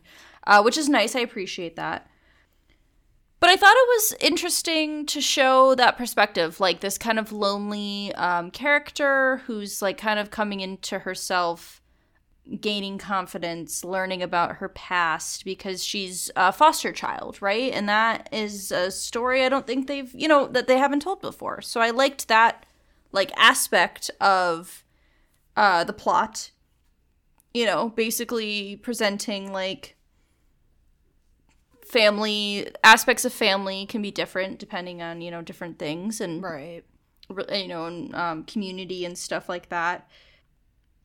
And it was a bit more character focused, very like specifically character focused, and not much else going on Yeah. in the story outside of the characters. And I kind of liked that as well. That it was pretty.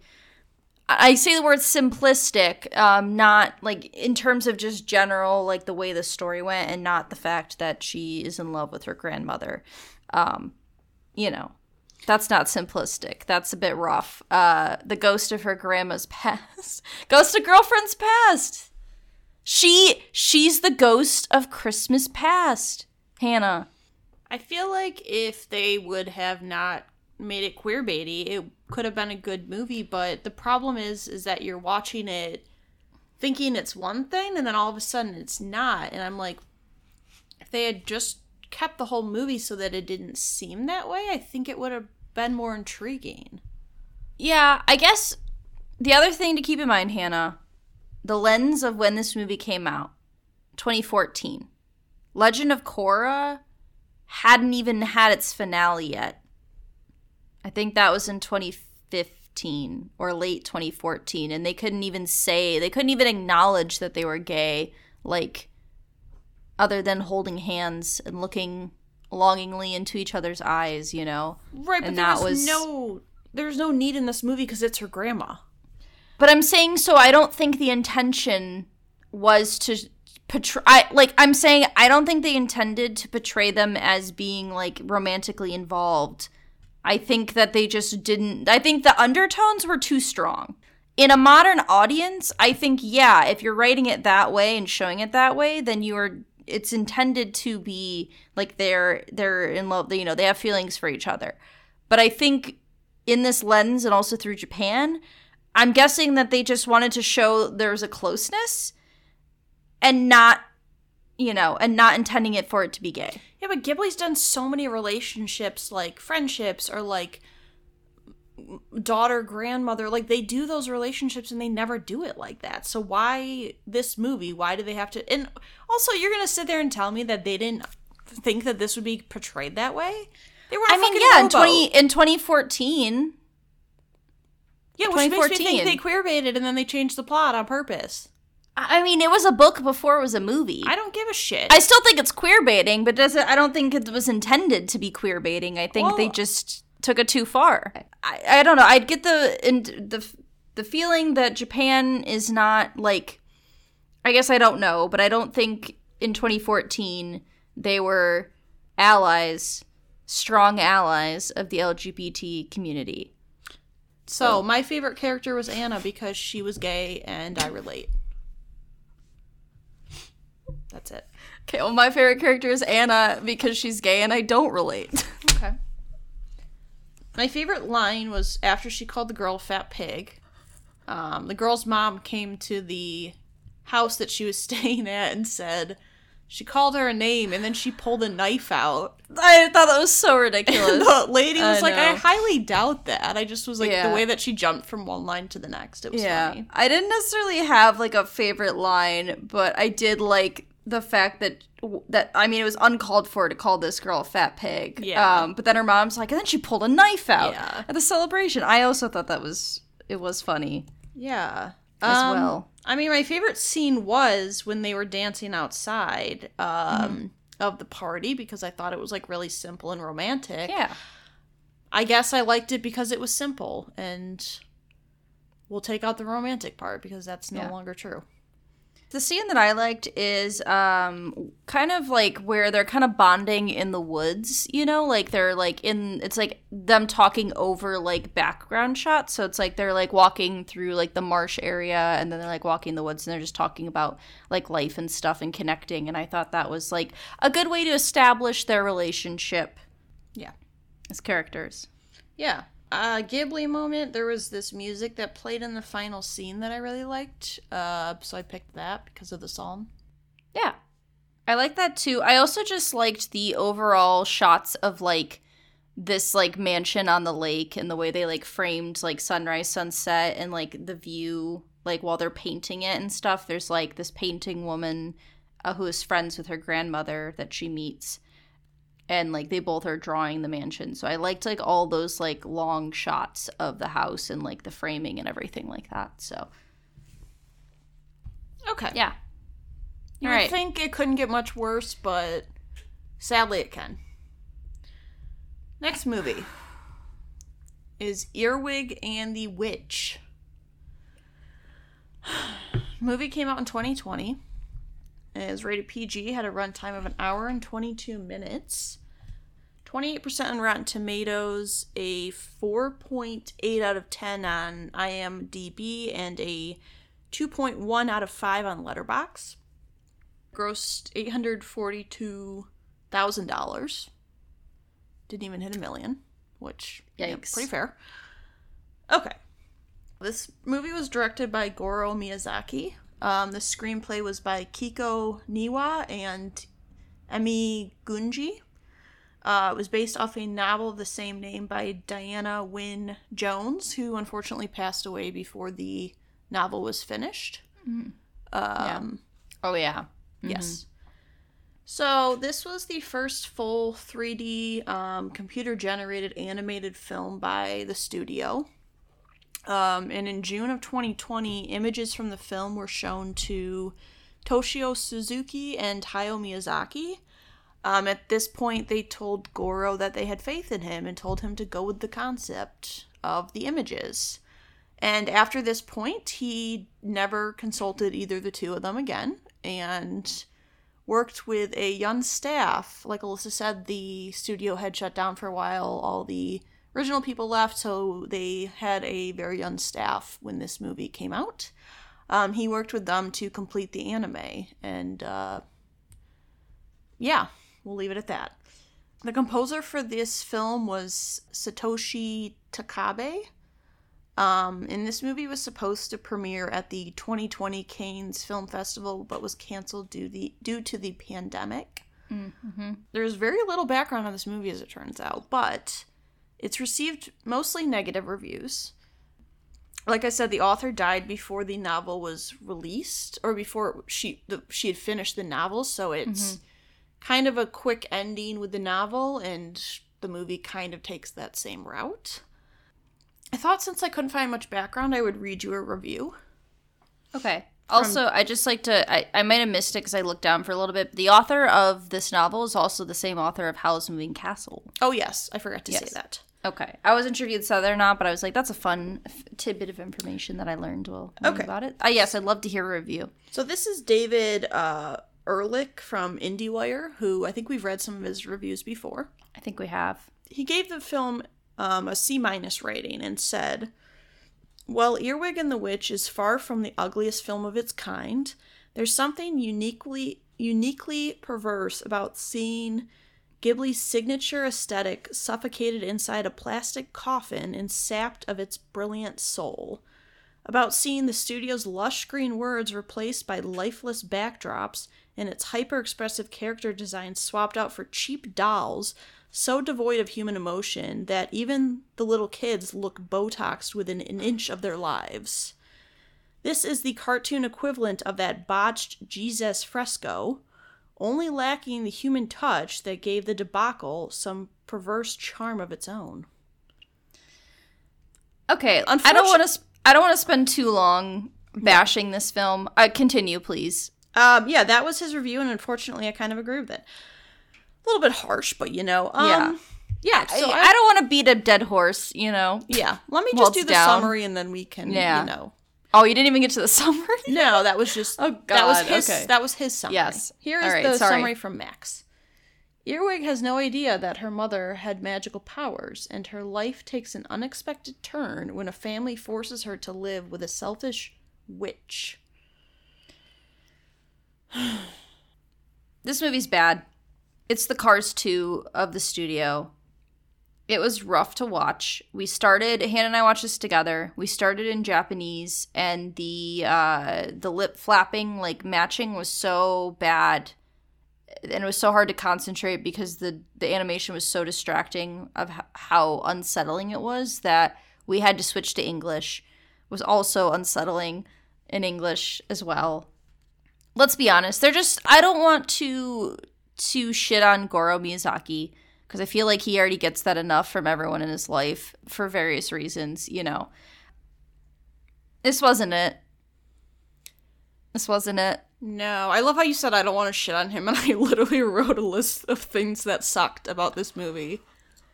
I mean, you can shit on him. I just don't want to personally. I, I- just feel. I feel I'll say. bad. I feel bad. You know. Here's what I'll say.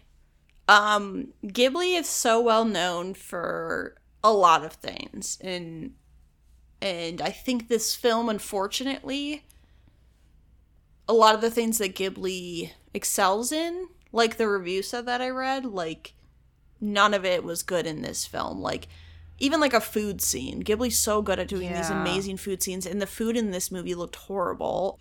The sound mixing was really bad. We've never really had an issue with sound mixing Yeah. with Ghibli. Fast and Furious, we had a ton of issues with sound mixing, but with Right, Ghibli, but we've never had that issue. Um, yeah.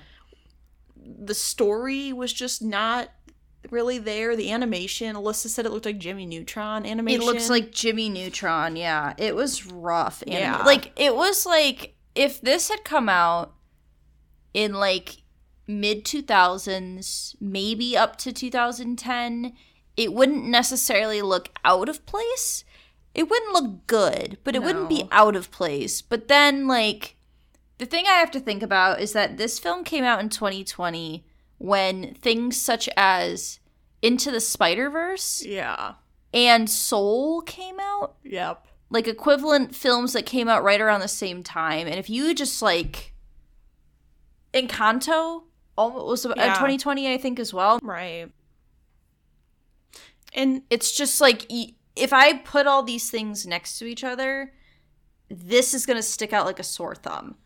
Well, and Like- like Oh, here's the thing like we're talking about compared to other studios but we've seen studio ghibli's work we've seen know. movies from the 80s from the 90s I that look so much better and we've seen But it's- we just talked about yeah. the last movie or two movies ago how it was like some of the best animation we've ever seen yeah. and then to put this out and just like you know Yeah. when you you know when you have a school project and you're so tired of it at the end that you're like nah this is good and you're just kind of like it's not my best work but like i'll put it out there yeah, but then you also put this out to millions and millions of people, and yeah. I kind of think this is part of the reason why Hayao Hayao Miyazaki came out of retirement Oh, to yeah. make one last film because to save it, as we've talked about, The Boy and the Heron is coming out yeah, uh, in English at least. It's we're recording this at the end of November. This episode probably won't come out for a bit, Right. but we're gonna be seeing the new movie in theaters. Uh, we finally caught up to present day. It's 2023, baby. Yeah. We got a 2D animated film coming out. yeah. Like, can you imagine if this had been their actual last film? yeah, insane.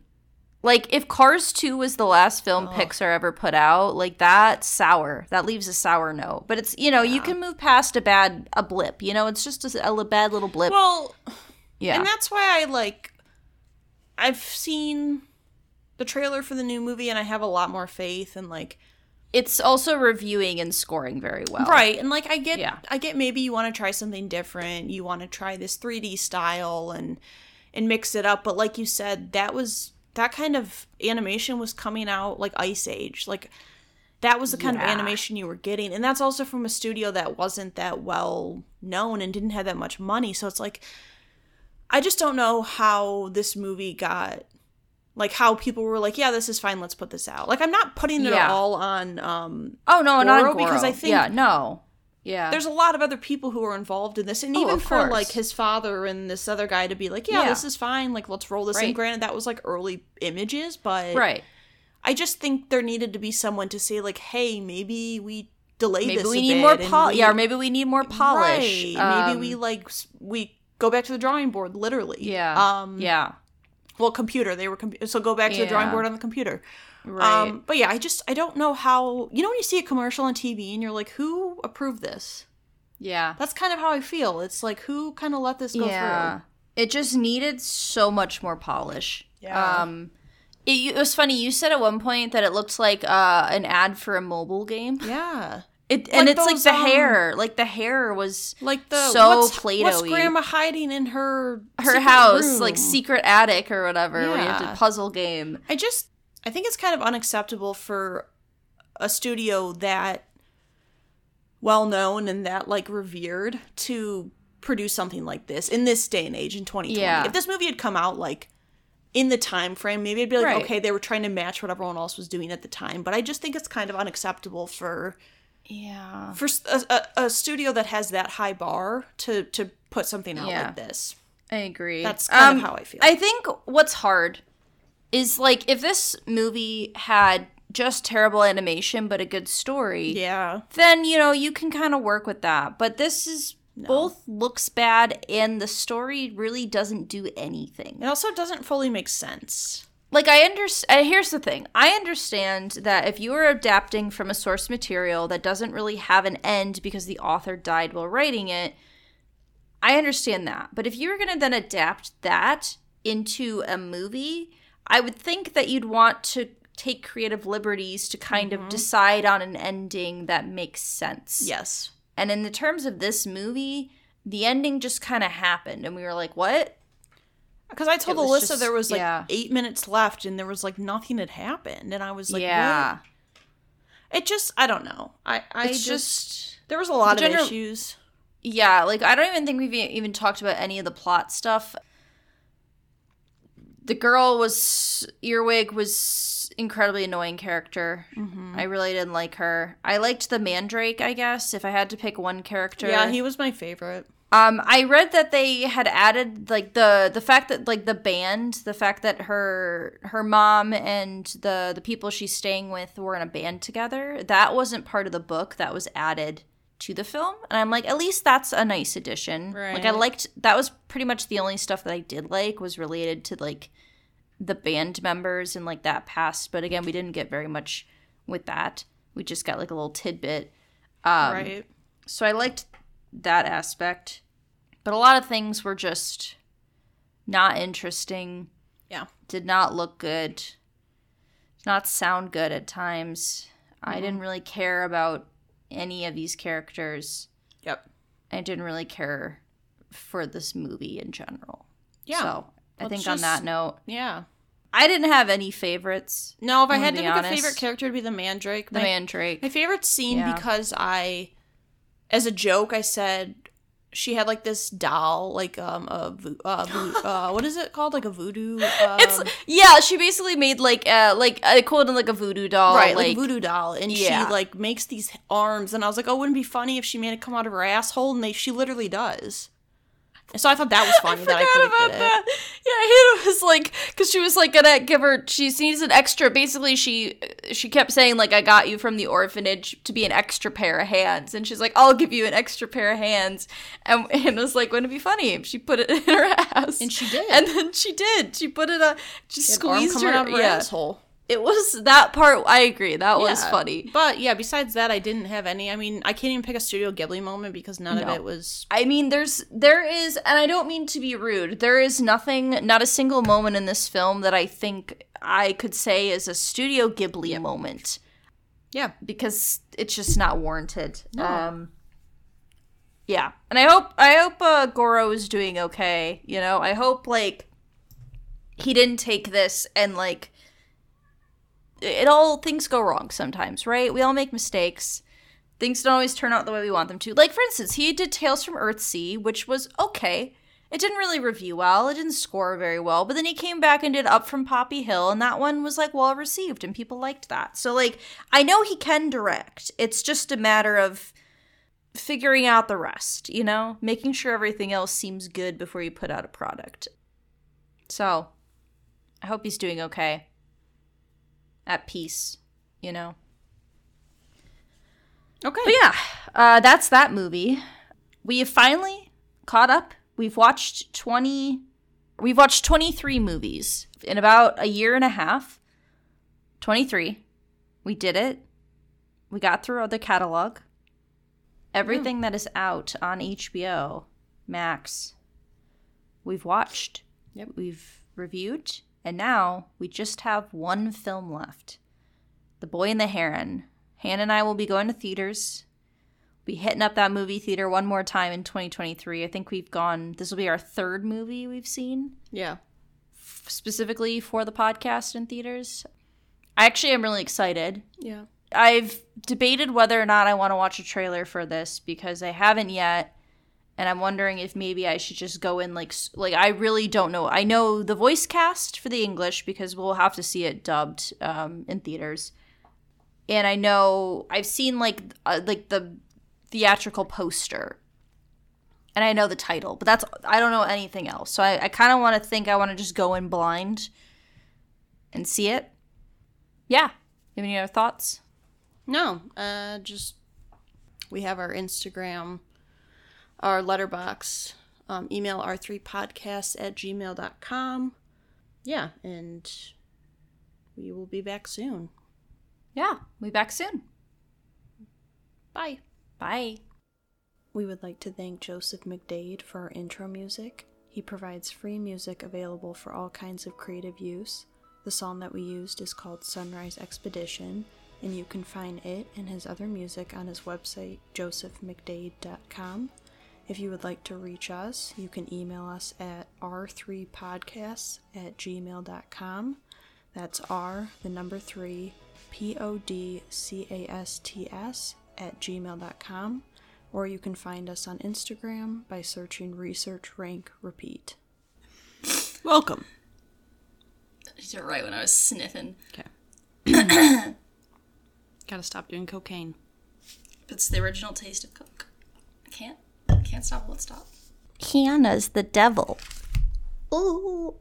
Just know that Hannah and I did um, Taboo, and I didn't know you could do not do uh, charade signals, and my word was devil, so I did the Jan like ooh, and uh, Hannah got it immediately, but it didn't get to count because I used uh, not words. I said I did an expression, so it was very unfortunate, very sad. Um, but I feel good about that aspect that it was a distinguishable thing that she knew what I was trying to express. So I like to have that known for everyone.